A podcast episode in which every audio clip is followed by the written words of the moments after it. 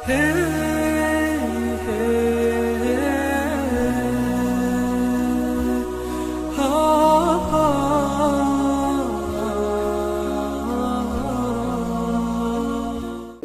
الطالبين لله تعالى. الحمد لله رب العالمين والصلاة والسلام على سيد المرسلين سيدنا محمد وعلى آله وصحبه الطيبين الطاهرين وبعد لله تعالى. فإن قيل كيف يمكن سؤال عدد كبير كثير من الأموات؟ الجواب ما قال الحليمي وهو أحد كبار الفقهاء إن الأشبه أن يكون ملائكة السؤال جماعة كثيرة يسمى بعضهم منكرا وبعضهم نكيرا فيبعث إلى كل ميت اثنان منهم. يعني في القبر كما ورد في حديث الرسول صلى الله عليه وسلم يأتي ملكان كريمان على الله أحدهما منكر والآخر نكير فيسألان الميت. فإذا إنسان سأل كيف يمكن أن يسأل عدد كبير من الموتى في وقت واحد؟ فهذا الفقيه الحلمي قال الظاهر أنه توجد جماعة من الملائكة تسمى هذه الجماعة منكرا وجماعة تسمى نكيرا فكل ميت يأتيه اثنان من هؤلاء الملائكة. ما حكم منكر عذاب القبر؟ يكفر منكر عذاب القبر لقول الله النار يعرضون عليها غدوا وعشيا ويوم تقوم الساعة أدخلوا آل فرعون أشد العذاب لأنه رد النص والقاعدة كما قال الإمام النسفي في عقيدته ورد النصوص كفر الذي يرد نص القرآن أو يرد نص كلام الرسول حديث الرسول نص حديث الرسول نص كلام الرسول عليه الصلاة والسلام فهذا كافر. بخلاف منكر سؤاله فلا يكفر إلا أن يكون على وجه العناد. أما الذي ينكر سؤال الملكين في القبر منكر ونكير إن لم يكن على وجه العناد فإنه لا يكفر لكن حرام عليه ذلك. تكلم عن البعث. البعث حق أي أمر محقق لا بد أنه حاصل وهو خروج الموتى من القبور بعد إعادة الجسد الذي أكله التراب إن كان من الأجساد التي يأكلها التراب وهي أجساد غير الأنبياء وشهداء المعركة وبعض الأولياء لما تواتر من مشاهدة بعض الأولياء. في القبر الأنبياء أجسادهم لا تبلى الرسول صلى الله عليه وسلم قال إن الله حرم على الأرض أن تأكل أجساد الأنبياء. وكذلك شهداء المعركة. الأرض لا تأكل أجسامهم. قال الله تعالى أحياء عند ربهم يرزقون. معناه أن روح الشهيد حين تخرج من جسمه فورا يصعد بها إلى الجنة. تعيش روح الشهيد هناك في الجنة في شكل طائر أخضر كما ورد في حديث الرسول صلى الله عليه وسلم تسرح في الجنة تأوي إلى قناديل من ذهب معلقة بالعرش. أثر هذا النعيم أثر هذا النعيم الحاصل لهذه الروح يصل الجسد فيبقى الجسد كما هو طريا الدم يجري في العروق كأنه بعد حي. وبعض الأولياء أيضا أجسامهم لا تبلى وقد تواتر ذلك يعني شاهد ذلك جمع كثير من الناس يستحيل عادة أن يجتمعوا على الكذب. فإذا الأنبياء شهداء المعركة وبعض الأولياء أجسامهم لا تبلى. وأول من ينشق عنه القبر سيدنا محمد صلى الله عليه وسلم. ثم الأنبياء بعد رسول الله عليه الصلاة والسلام. وأهل مكة والمدينة والطائف من أول من يبعث. يبعث أهل المدينة بعد الأنبياء وأهل مكة وأهل الطائف. وهذا الحجاز يقال لهذه الناحية الحجاز مكة والمدينة والطائف وما حولها. تكلم عن الحشر. الحشر حق أمر ثابت محقق لا بد أنه حاصل. وهو أن يجمع بعد البعث إلى مكان. ويكون على الأرض المبدلة وهي أرض مستوية كالجلد المشدود. هذه الأرض تبدل صفاتها تصير كالجلد المشدود. لا جبال فيها ولا وديان ما فيها جبل ولا واد ولا شجر ولا كهف. أكبر وأوسع من أرضنا هذه بيضاء كالفضة. هناك يكون الحشر. وفي يوم الحشر تدنو الشمس من رؤوس العباد كما قال الرسول صلى الله عليه وسلم فيعرق الناس إلا من حفظه الله. الأنبياء لا يصيبهم قلق ولا انزعاج والأطفال والشهداء كذلك والصالحون الأتقياء لا يصيبهم قلق ولا انزعاج. انتبهوا لهذا الأمر. ما يحصل من الأهوال في يوم القيامة يتأثر منه الكفار وبعض عصاة المسلمين.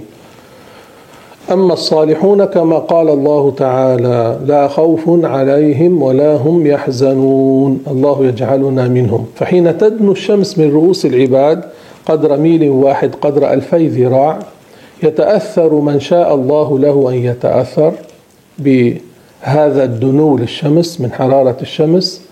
أما الأنبياء الصالحون الأولياء الشهداء الأطفال فمحفوظون يكونون محفوظين في ظل العرش يوم لا ظل إلا ظله كما ورد في حديث الرسول صلى الله عليه وسلم.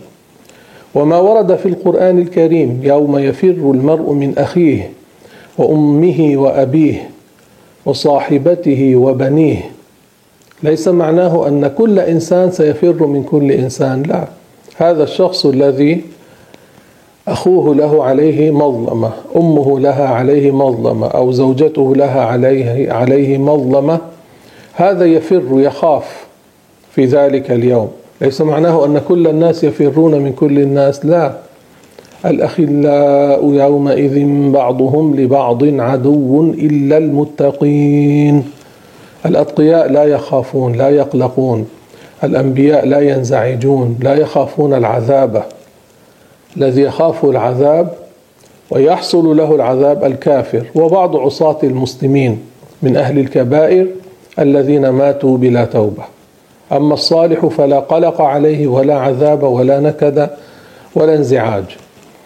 ثم انتبهوا لهذا أيضا. الرسول صلى الله عليه وسلم له الشفاعة العظمى الشفاعة العامة. ما معنى ذلك؟ حين تدنو الشمس من رؤوس العباد ويحصل ما يحصل للكفار ولبعض عصاة المسلمين ليس لكل المسلمين الصالحون قلنا لا يحصل لهم الأنبياء لا يحصل لهم انزعاج يشفع الرسول الشفاعة العظمى العامة فينتقل المسلم الذي حصل له هذا النوع من الانزعاج من القلق إلى ما هو أخف. إن كان من أمة الرسول عليه الصلاة والسلام أو من أمة غيره من الأنبياء من المسلمين. الشفاعة تنفع المسلمين الشفاعة للمسلمين. قال الله تعالى ولا يشفعون إلا لمن ارتضى. الكافر ليس ممن ارتضى. قال تعالى فما تنفعهم شفاعة الشافعين. الكفار لا أحد يشفع لهم. بعض جهلة المتصوفة بعض جهلة الدعاة باسم الدين. يقولون والعياذ بالله إن الرسول يشفع لكل الناس للكافر وللمسلم. وهذا ضد دين الله ضد الشريعة. يقولون هذه الشفاعة العظمى الكبرى العامة للرسول يقولون والعياذ بالله أكثر من شخص من هؤلاء الذين يدعون أنهم يعلمون باسم الدين. يقولون تنفع كل إنسان تنفع الكافر والمسلم وهذا ضد دين الله. وتكذيب لدين الله وتكذيب للشرع وتكذيب للقرآن وتكذيب للحديث فهو كفر والعياذ بالله. أما الكفار حين تحصل الشفاعة العظمى العامة فينتقلون من شدة إلى أشد. الله تعالى قال ولا يخفف عنهم من عذابها من عذاب النار. لكن هم ليس عليهم تخفيف ولا تنفعهم شفاعة الشافعين. من ذا الذي يشفع عنده إلا بإذنه. لا أحد يشفع إلا بإذن الله وهذه الشفاعة من الأنبياء من الصالحين من الملائكة لبعض عصاة المسلمين. ليس لكل المسلمين لأن بعض المسلمين لا بد أن يتعذب كما ورد في حديث رسول الله صلى الله عليه وسلم يخرج قوم من النار بشفاعة محمد. معناه من المسلمين كانوا يتعذبون. لذلك قال العلماء لا يجوز أن يقال في الدعاء اللهم أجر جميع المسلمين من نار جهنم لأن هذا خلاف النص. لأن هذا خلاف النص. الرسول يقول يخرج قوم من النار بشفاعة محمد معناه من المسلمين كانوا يتعذبون. فلا يجوز أن يقال اللهم اغفر لجميع المسلمين جميع ذنوبهم. لأن معنى ذلك اللهم لا تعذب أحدا من المسلمين وهذا خلاف القرآن وخلاف الحديث. الذي ورد في القرآن والحديث يفيد أن بعض المسلمين لا بد أن يتعذب. كيف يكون الحشر؟ هنا أيضا تنبيه مهم. ليس كل الناس يكونون يوم الحشر حفاة عراة لا. أغلب الناس نعم. الكفار يكونون حفاة عراة غرلا. الجلد التي تقطع عند الختان تكون موجودة. يجرون على وجوههم. بعض عصاة المسلمين الذين ماتوا بلا توبة من الكبائر ولم يعفو الله عنهم يكونون حفاة عراة لا ينظر بعضهم إلى بعض. كل إنسان منهم مشغول بحاله. أما الأنبياء الأولياء الأتقياء الصالحون الشهداء فيكونون طاعمين كاسين. الصالحون يكونون طاعمين كاسين راكبين. على نوق رحائلها من الذهب. فانتبهوا حين تسمعون. يحشر الناس حفاة عراة معناه أغلب الناس. يكون الحشر على ثلاثة أحوال. قسم طاعمون كاسون راكبون. على نوق رحائلها من ذهب وهم الأتقياء. وقسم حفاة عراة وهم المسلمون من أهل الكبائر. وقسم يحشرون ويجرون على وجوههم وهم الكفار. تكلم عن الحساب. الحساب حق وهو عرض أعمال العباد عليهم ويكون بتكليم الله للعباد جميعهم. الله سبحانه وتعالى له كلام ذاتي أزلي أبدي. ليس بحرف ولا صوت ولا لغة. ليس له بداية وليس له نهاية. ليس ككلام العالمين. قال الإمام أبو حنيفة رضي الله عنه والله يتكلم لا كما نحن نتكلم. نحن نتكلم بالآلة والحرف والله يتكلم بلا آلة ولا حرف. الآلة هي مخارج الحروف. الضاد لها مخرج الدال لها مخرج الصاد لها مخرج وهكذا. الله سبحانه وتعالى كلامه الذي هو صفته ليس حرفا لأن الحروف يدخلها التعاقب حين تقول بسم الله الرحمن الرحيم. ظهرت الباء ثم انتفت ثم السين ثم انتفت ثم الميم وهكذا. واللغات مخلوقة فكلام الله الذي هو صفة ذاته ليس لغة. إنما كلام الله صفته في الأزل. ففي يوم القيامة الله يزيل عن أسماع العباد الحجاب المعنوي المانع من سماع كلامه فيسمع كل العباد كلام الله الذي ليس حرفا ولا صوتا ولا لغة فيفهم فيفهمون منه السؤال عن أعمالهم وأقوالهم وأفعالهم. لما فعلت كذا؟ ألم أصح بدنك؟ ألم أروك من الماء البارد؟ يفهمون نحو هذا. فيفهمون من كلام الله السؤال عما فعلوا بالنعم التي أعطاهم الله إياها. فيسر المؤمن التقي يا رب اجعلنا منهم. ولا يسر الكافر لأنه لا حسنة له في الآخرة. بل يكاد يغشاه الموت. فقد ورد في الحديث الصحيح ما منكم من أحد إلا سيكلمه ربه يوم القيامة. ليس بينه وبينه ترجمان. رواه أحمد والترمذي. تكلم عن الميزان. الميزان حق أمر ثابت محقق. وهو كميزان الدنيا له كصبة وعمود وكفتان. كفة للحسنات وكفة للسيئات. توزن به الأعمال يوم القيامة. والذي يتولى وزنها جبريل وميكائيل. وما يوزن إنما هو الصحائف التي كتبت عليها الحسنات والسيئات.